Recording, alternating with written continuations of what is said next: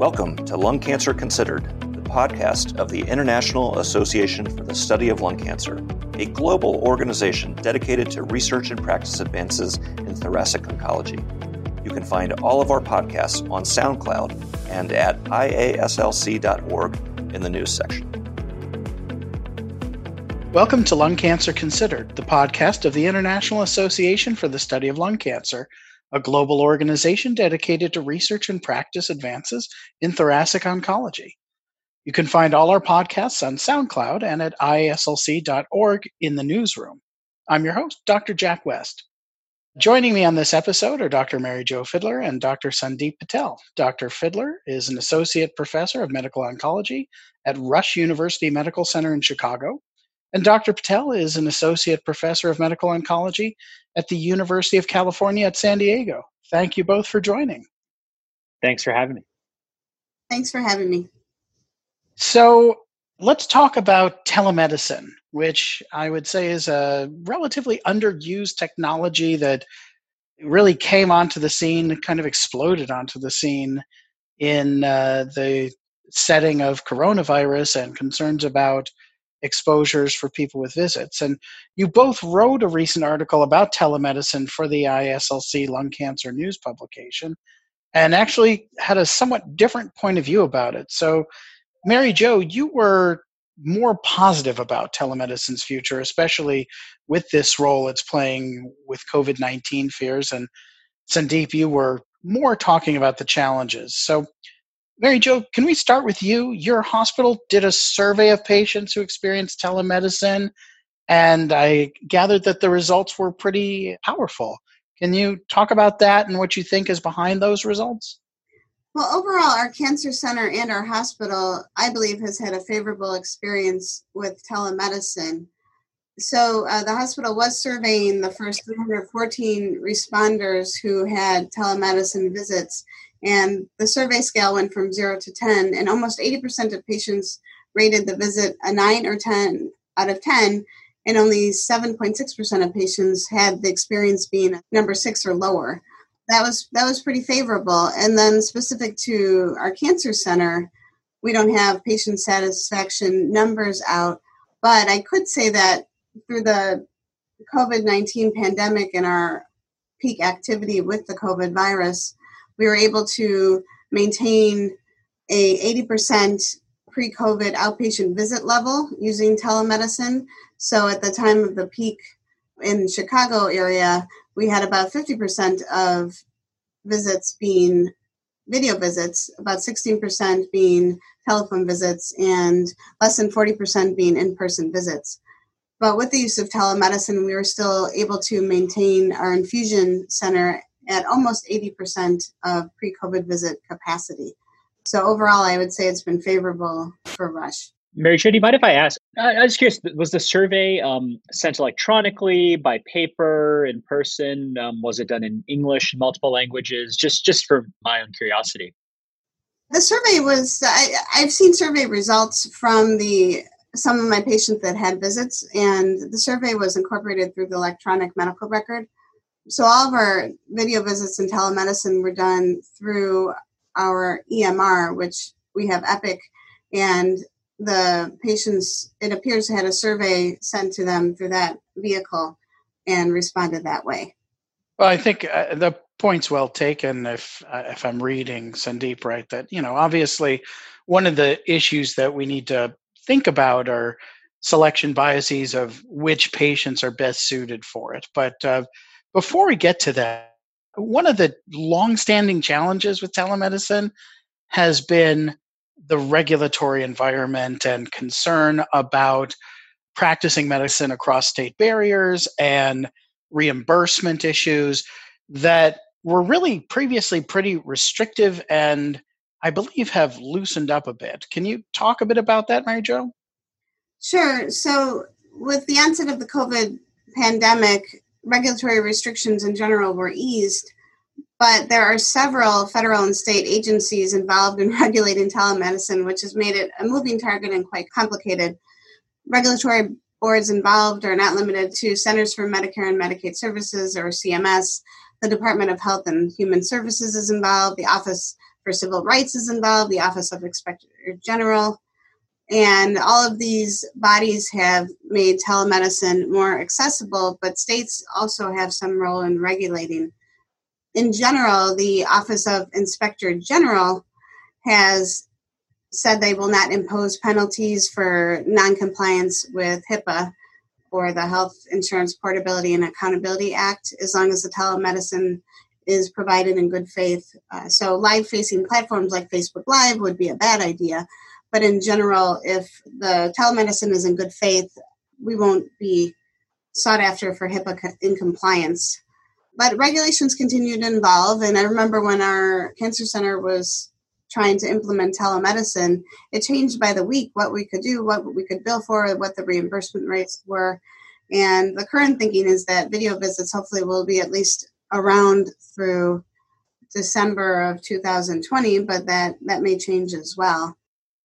Well, it's definitely been a quick learning curve. And I think one of the questions and challenges is whether, particularly with its fast rollout. It's the right tool for the job uh, for for a lot of patients, particularly in in medical oncology, where there's just a lot of emotion involved. And and and Sandip, you'd written that medical oncology is high intensity, high touch care that is not optimally suited for a video visit. Can you tell us more about that that frame and really just your nuanced view, and particularly whether you think it's just poorly suited overall, or it's really just something that should be applied to a subset of patients as a good option, but not for others?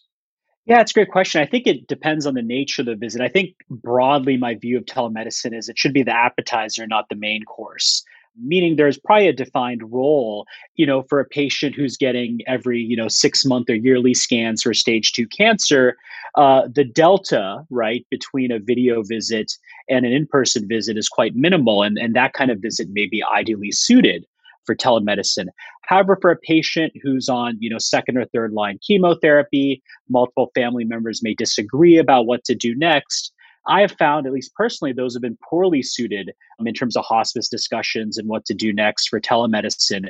And I found in person, um, which you know we're now allowed to do kind of in a safe, socially distanced and masked way, um, has been a better way of approaching those those difficult conversations. Um, and so I think it differs. I think also Mary Jo made some excellent points those patients often that respond to surveys they're fluent in english they have excellent wi-fi um, they're tech savvy they have iphones. Of course they're going to love telemedicine because it, it makes it easier but for those patients in which you have a difficult conversation english may not be their first language they have a flip phone you know the, these patients often can't even respond to the survey right in and of itself. And, and so i've found at least in my own clinic probably about one in five to one in six patients have difficulty even connecting via the EMR. And we've had to convert those to telephone, which at least, you know, CMS currently allows. And, and, the problem is you don't see the patient. You know, one of the most important things about my physical exam isn't actually anything we put in the note. It's how difficult it is for the patient to get from their chair to the to the seat, right, uh, the examination table. Um, and, and, so we do lose out on some of those. The examination is only neck high, right, on a video exam, and so I, I think there are a lot of nuances. I think telemedicine does have a role, and will continue to have a role but but I do view it more as an appetizer, not the main course for the vast majority of the patients. And I also view it for the group of patients who may have low lower socioeconomic status, lower technologic proficiency, English is not their native language. I, I think we do need to find a way to to make sure that we don't leave this group behind as more and more telemedicine is inevitably um, integrated into medical workflows. Yeah, I think that's uh, been an interesting issue that I've encountered that we rolled this out. I was part of the kind of uh, the beta testing and the pilot experience with it. But I have found that it hasn't been infallible, that this is not necessarily like you just click and find your way there. And some patients, even who sign up, may or may not be able to make it into that virtual waiting room. And I, I, I would say it doesn't mean in my mind that we should throw out the baby with the bathwater, but that we should recognize that it's it's not going to be the the perfect setting for for every patient or every scenario. So fair enough. Go ahead, Mary Jo. I just wanted to counter a couple points. For our experience and my own personal experience, I, I found that especially in the current times with the pandemic, there's a restriction on visitors and how many people can actually come into the room with a patient. So some patients have benefited more from a telemedicine approach, especially with video visits, because they've been able to be with their family. And it's been a better way to bring family members into some serious discussions. I agree with Sandip that you know, certainly not every visit is probably the best uh, for video visits, but that has been a pro for our end. Um, and just regarding the interpreters, we've been able to incorporate interpreters through our telemedicine visits, so that's gone pretty well. I would agree there's been a bit of a learning curve, and we've employed the medical assistants to help get patients online. But certainly, some of the criticisms and concerns that Cindy brings up are valid.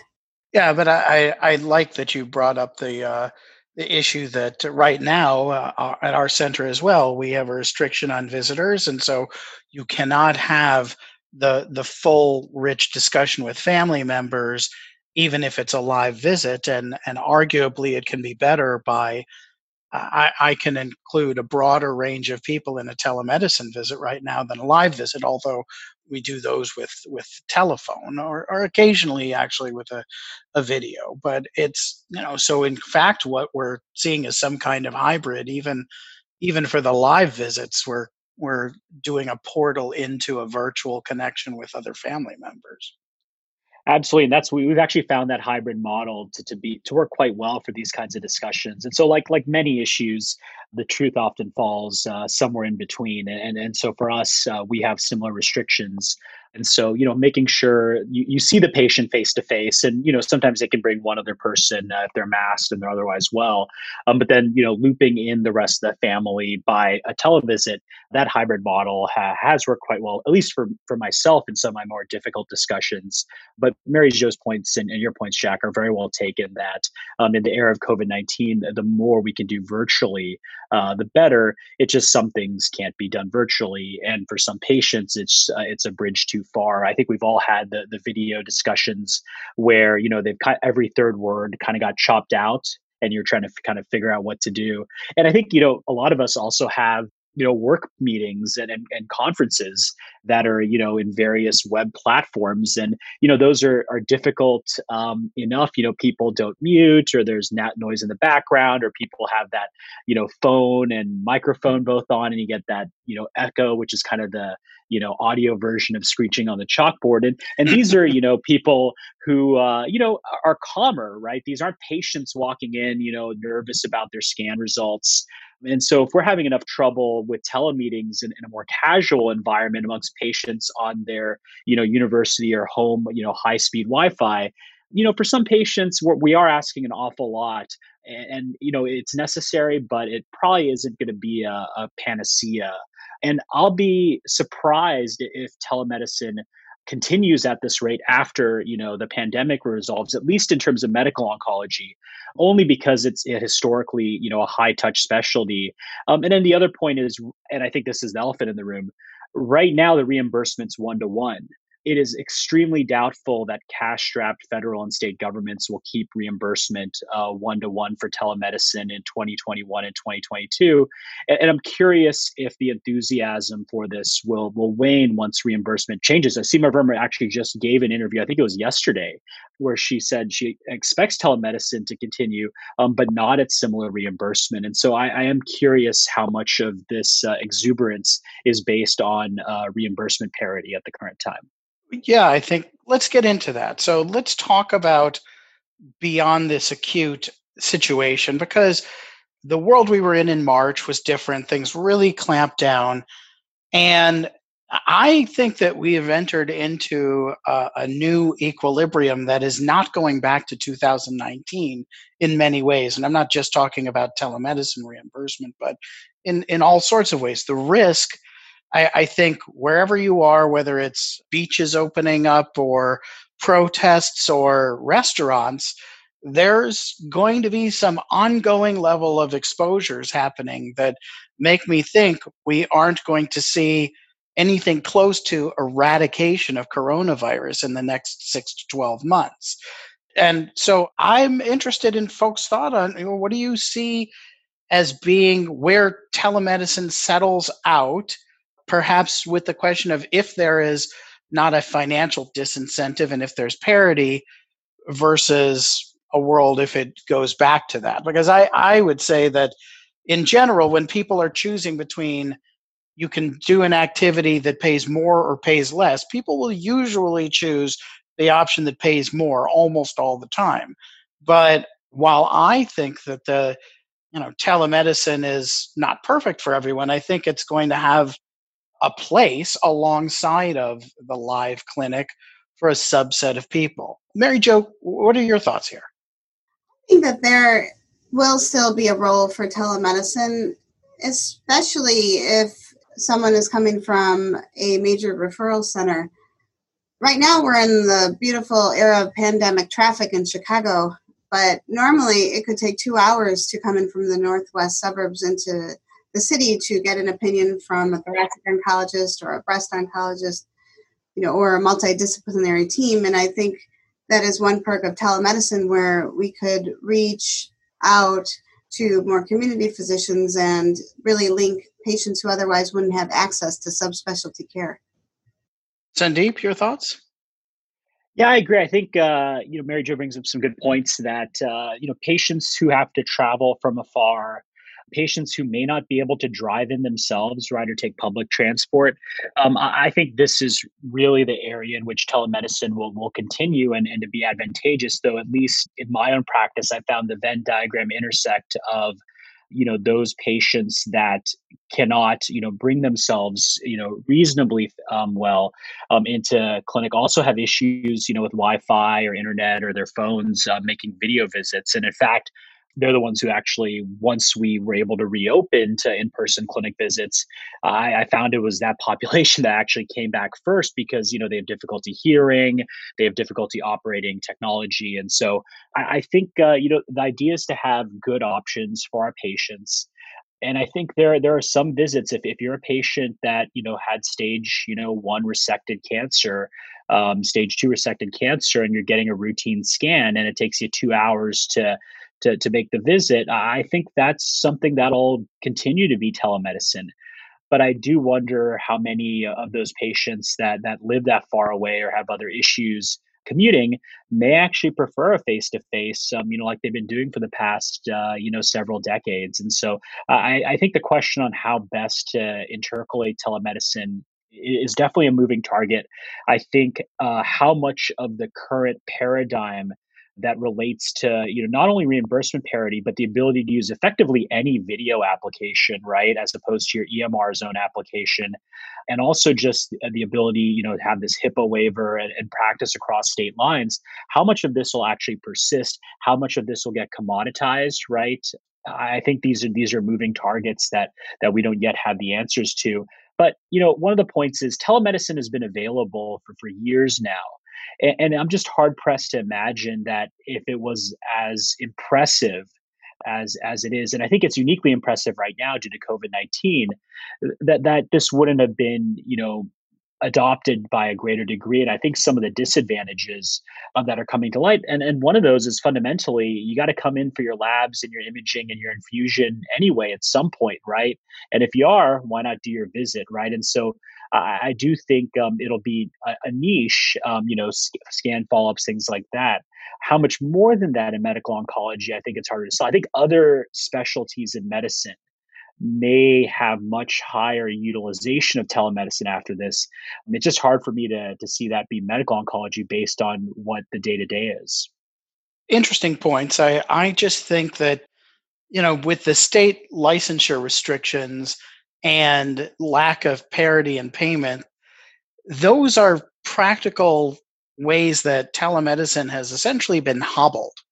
I don't think it's been a level playing field at all. And I think that uh, this test has been more of an opportunity to really see, like working from home, that many of us can do this and and there's a lot of opportunity to for a lot of people to work from home and the sun still you know revolves around the earth and the earth still revolves on its axis without things falling apart i think that this has been a kind of forced test case that uh, hasn't been an unalloyed good uh, but has been but has really showed us that a lot of things do work uh, and we'll see. I think I, I, look forward to seeing where things go and I, I suspect that different docs may have different thresholds for or different affinity for it just as their their own styles. And it may well be that sandip you really connect more with people interpersonally in the room and other people maybe partly because of the demographics of who they're seeing and the commutes they have or the the, the requirements to to getting into the, the the clinic telemedicine may be a more valuable prevalent tool. So we shall see. I can talk a little bit about how our cancer center was using the telemedicine, uh, certainly at the height of our pandemic. And I think all of us are worried that we may see a, a second phase for those places that have seen COVID numbers coming down and more social distancing restrictions back in order. Hopefully that won't happen. But when it was bad in Chicago, we were doing video visits with patients to assess if they were having symptoms that could potentially prevent them from getting their next round of chemotherapy on time. We're actually using more local laboratories and more local imaging centers to, to do those tests. Oftentimes they were less volume at the time and we're able to keep patients home without coming into the medical center. And even though it was really just a virtual visit and they'd still have to come in for their treatment, it was still less touches to the system. You don't interact with the medical system face to face, you weren't interacting with the provider face to face. So, all those were still advantages, even though some other parts of cancer treatment required them to come to the cancer center. And just my prediction uh, to address another one of Sandip's points, one, my prediction is that electronic medical record systems will get better to incorporate telemedicine within, and there could be some advantages to better functioning EMR with telemedicine in the sense that patients can review their own medicines, they can do distress screening, they can do some of these other kind of oncology care model requirements through the e-check-in process.